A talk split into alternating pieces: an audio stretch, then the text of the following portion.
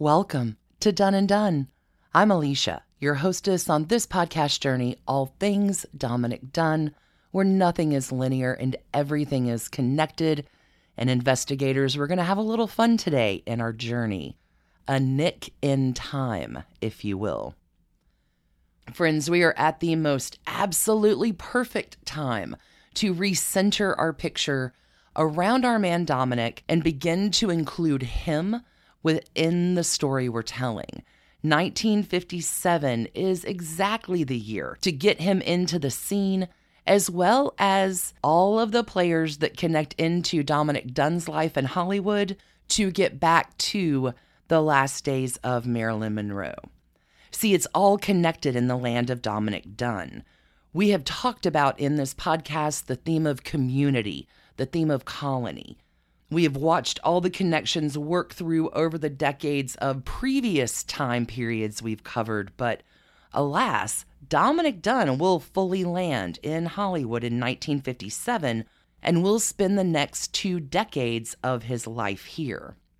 Those next two decades have some incredible highs and some really, really rotten lows. However, with where we are right now, the late 1950s, it is a most excellent time to take stock, introduce a few more characters, and provide a little bit more of the backstory. This episode is a nick in time and one that will provide a foundation for other things coming in the rest of our journey. Let's investigate.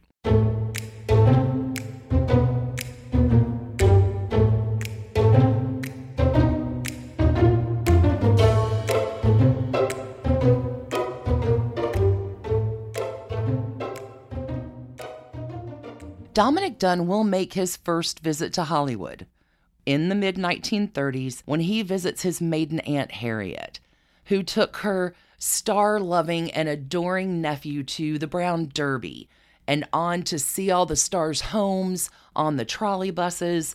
We've covered all that. And y'all remember, Dominic as a kid is not a kid like the other boys. His father makes him suffer a lot for the differences that Dominic has, which I think at some point will turn into his greatest strength. Our man Nick was born October the 29th, 1925, leaving him in prime age to be drafted for World War II, which in fact he was in his senior year of high school. Before Dunne departs for the war, he has an encounter that will change his life he will meet with a fortune teller. For my lovers of Dominic Dunne's fiction out there, this particular story might ring a bell. In the Dominic Dunne novel, The Two Mrs. Grenvilles, Billy Grenville, our stand in for Billy Woodward, will visit a fortune teller in the novel, predicting the date of his death. This is one of the real life inspiration incidents for the writer that actually makes it into Dunne's fiction. What do they say? If you want to really know an author, read their fiction, not their memoirs. I'm going to let Nick tell you about this particular life changing moment himself. This is coming from two different writings about his experience. The first is from his piece in Vanity Fair called Surviving the Darkness from 2005. On the night before I was shipped overseas in World War II, I went to a fortune teller in a town in Massachusetts near Camp Devens, my embarkation point. I was 18 years old. Drafted during my senior year of boarding school, I was the kind of kid who never made the team, and I was scared.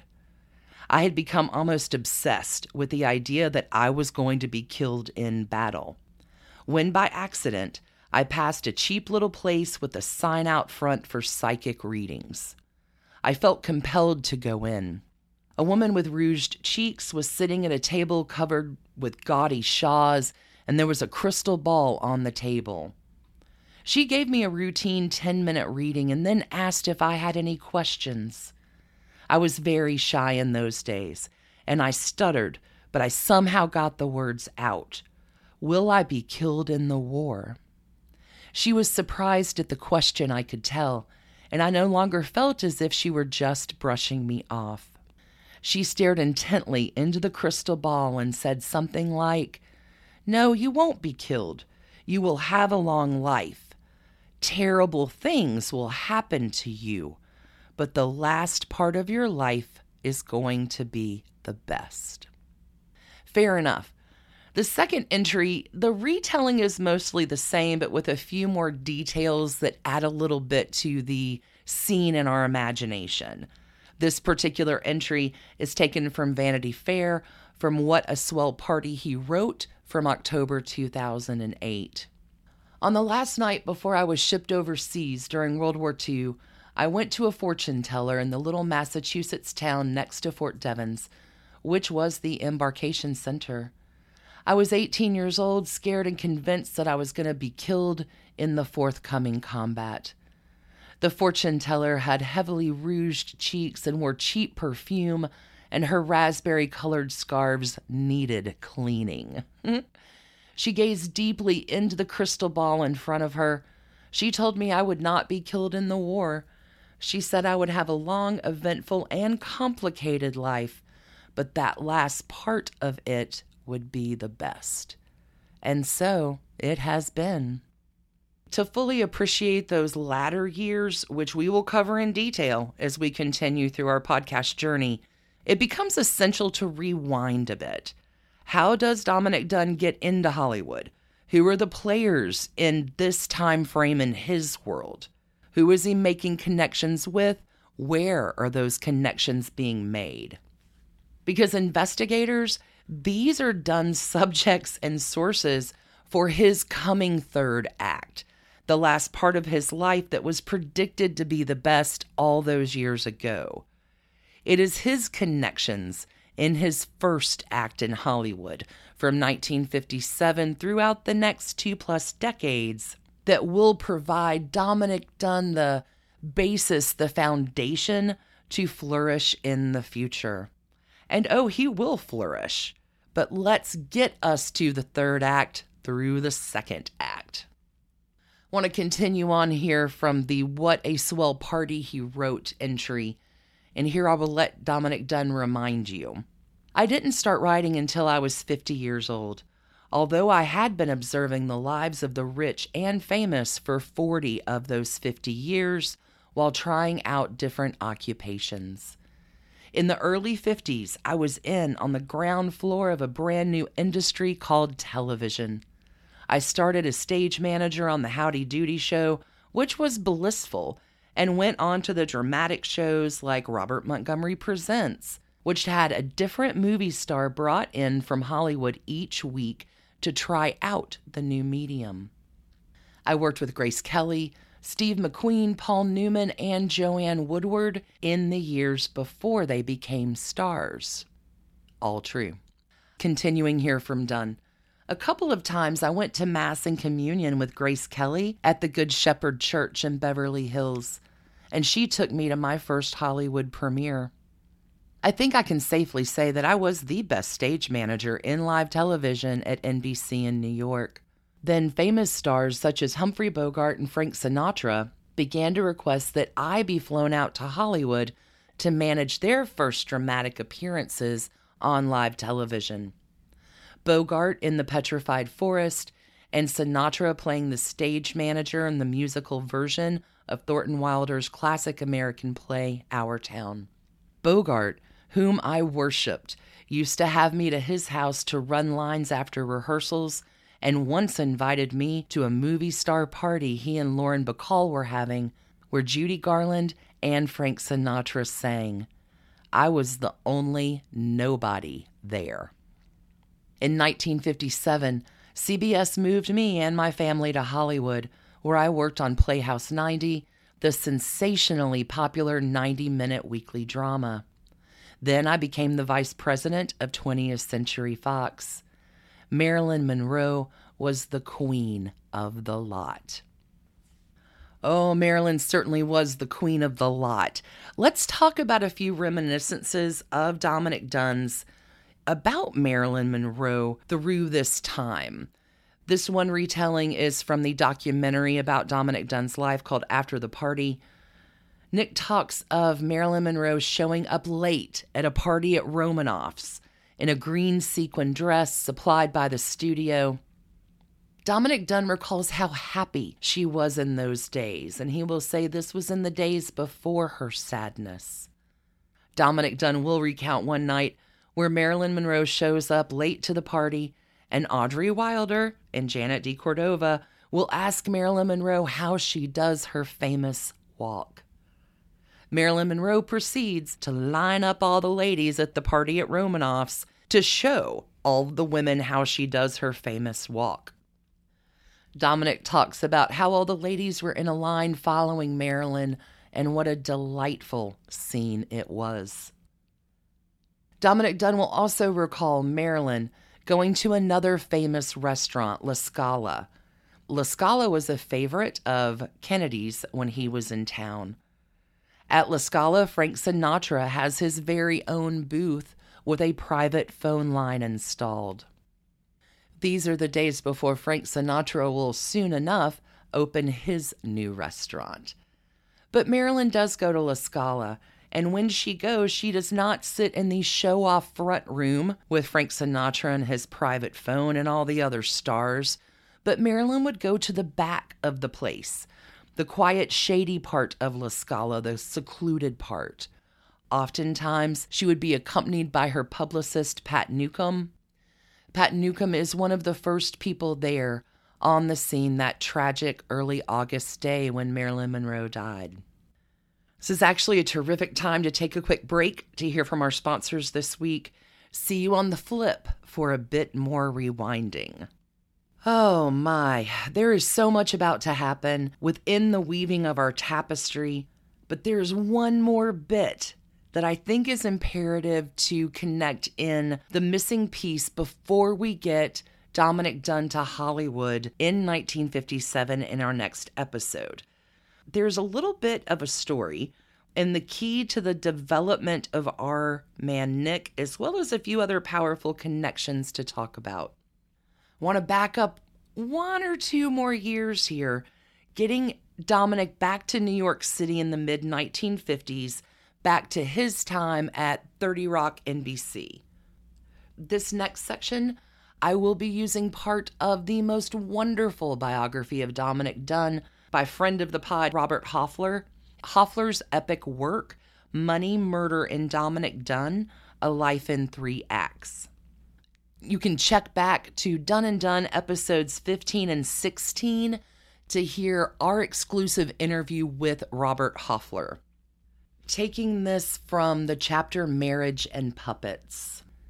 After Howdy Doody, Dominick quickly climbed the NBC ladder to become stage manager for the prestigious Robert Montgomery Presents, one of the first TV shows to perform original hour long dramas live on the air. Every week at 30 Rockefeller Plaza in Studio 8H, Dominic performed a ritual he loved from the moment he first said the words, One minute, Mr. Montgomery. Robert Montgomery called back at him from across the studio, Thank you, Dominic. At which the actor, producer, host would look into the camera and say, And good evening, ladies and gentlemen. Dominic knew it. Well, I was the star, he exclaimed. Robert Montgomery Presents and other shows Dominic staged managed at NBC introduced him to the kind of theater talent that would soon turn into movie legends. James Dean, Walter Matthau, Steve McQueen, and Joanne Woodward performed, as well as some stars no longer in demand in Hollywood. Actors like Claudette Colbert, Ginger Rogers, Roddy McDowall, and Franchot Tone. Dominick especially enjoyed taking his younger brother John, a student at nearby Princeton University, to parties in Manhattan populated by his new actor friends. The teenager did not know Grace Kelly from Geraldine Page, but those showbiz introductions would be useful to John in his future as a screenwriter, not that he ever felt obligated to return the favor. Frank Sinatra was an exception to the star to be or former star rule in live TV of the mid 1950s. Fresh off his Oscar win for From Here to Eternity, Sinatra headlined NBC's 1955 musical version of Our Town, an assignment that turned into a stage manager's worst nightmare when the star took a dislike to crew and cast, including the very young Paul Newman and Eva Marie Saint, and refused to show up for the dress rehearsal. Sinatra and his frazzled stage manager would meet again in Hollywood, much to Dominic's grief and humiliation. I followed Dominic from afar at NBC. He was a big deal, said Liz Smith. In the mid 1950s, the future gossip columnist worked on the network's weekly travelogue, Wide, Wide World. Dominic was always kidding around with me, how we'd started together in television, but I don't think he really remembered me from then. After a brief stint in television, Liz Smith began her long career in journalism, starting as an assistant to Igor Cassini, who wrote the Cholly Knickerbocker gossip column for the Hearst newspapers. Cassini was to New York's high society what Hearst's Louella Parsons was to Hollywood. Whether Dominic knew her or not at NBC, he avidly read Cassini and Smith's copy in the newspaper. No articles fascinated him more than the three published under Cholly Knickerbocker's byline in 1955. That year, a chorus girl turned society lady Anne Woodward shot and killed her husband Billy, heir to the Hanover National Bank fortune. The Knickerbocker column ran three in depth stories on the deadly incident and then dropped the scandal as if it had never happened. Three decades later, Dominic would speculate in his roman à The Two Mrs. Grenvilles, that Hearst put a stop to Cassini writing about the scandal, even though Liz Smith, who had worked for the powerful gossip, doubted such high level intervention ever took place. Cassini didn't want to be ostracized at Hearst, and Hearst didn't want to be either, said Smith, referring to the newspaper's access to New York's high society, which quickly closed ranks around the Woodward family. I don't ever remember her stopping Cassini. Dominic, for his part, saw it differently. He saw the conspiracy, the power play, the intrigue, the dark side. He often did when it came to money and murder. If he looked like a quote unquote big deal to Liz Smith in the 1950s, Dominic felt somewhat less so when old acquaintances like Gore Vidal came to visit him at Rockefeller Center. Vidal brought his so called stepsister, Jacqueline Kennedy. They shared the same stepfather. To NBC one day during rehearsals when Dominic, on his hands and knees, was spreading tape on the floor to simulate the boundaries of the scenery. He felt, quote unquote, like a Mick, despite wearing his J Press sport jacket, gray flannel slacks, Brooks Brothers shirt with a button down collar, and striped tie. Unlike most stage managers, he overdressed. He even felt like a Mick when the very Irish John O'Hara came to visit the studio for all five days of rehearsals on the Robert Montgomery Presents adaptation of the writer's first novel, Appointment in Samara, published in 1934. Everyone working on the show knew that they were doing something bold for 1950s television. Like the novel, the TV adaptation of O'Hara's novel would end with the suicide of its hero, Julian English, a victim of the hangover generation of the 1930s. Dominic admired O'Hara, not only as a writer, but as an Irish American who exuded total confidence with his fame, his talent, and his ethnic heritage. The novelist also wore the most beautiful tweed suits Dominic ever saw on a human being. O'Hara and his wife watched from a viewing room while the actors performed live before the cameras. Afterward, they came to the studio to greet Robert Montgomery and make their way to an uptown party to celebrate. Dominic later wrote a friend that O'Hara saw the yearning in his eyes and motioned for him to join them that night. Dominic felt compelled to say no. He knew his place. He was not invited. O'Hara shrugged and said it didn't matter and quickly extended an invitation to be his guest. It surprised the young stage manager when everyone at the party treated him not like a TV minion, but as if he belonged, quote unquote. And they were so nice. Although he never saw O'Hara again, Dominic made it his major goal in life to get himself invited to more parties of that caliber. He only had to move to an even more fabulous place. He only had to move to an even more fabulous place. Goodness, friends, it is coming sooner than you know. Dominic, 1957. We're leaving him here, entering the decade of his 30s with a wife, a toddler, and a newborn, and his life will never, ever be the same. 1957, and Dominic coming on out to Hollywood is where we will begin our next Done and Done episode continuing through this Nick in Time arc. Thank you so much for listening in today and for telling your friends for your kind reviews. Hey, a big shout out to JMCP. Thank you. Thank you for your kind words and review.